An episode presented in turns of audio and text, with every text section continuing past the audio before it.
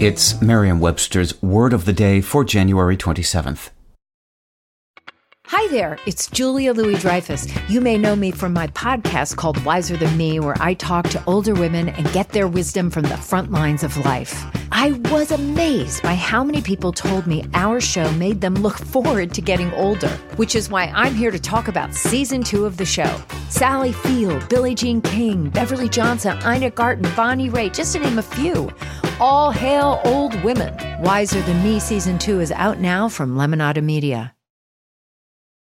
Today's word is ziggurat, spelled Z I G G U R A T.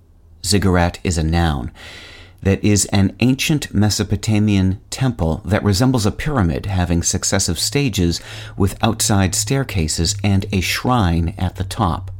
The word is used figuratively for any structure having stages or steps. Here's the word used in a sentence from The Desert Sun of Palm Springs by Greg Archer.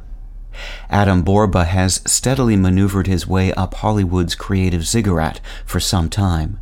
He co-produced Pete's Dragon before adding executive producer to his list of credits with A Wrinkle in Time and the highly anticipated Peter Pan and Wendy coming in 2022.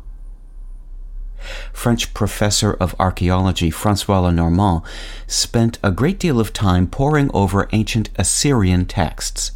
In those cuneiform inscriptions, he recognized a new language, now known as Akkadian, which proved valuable to the understanding of the ancient civilization.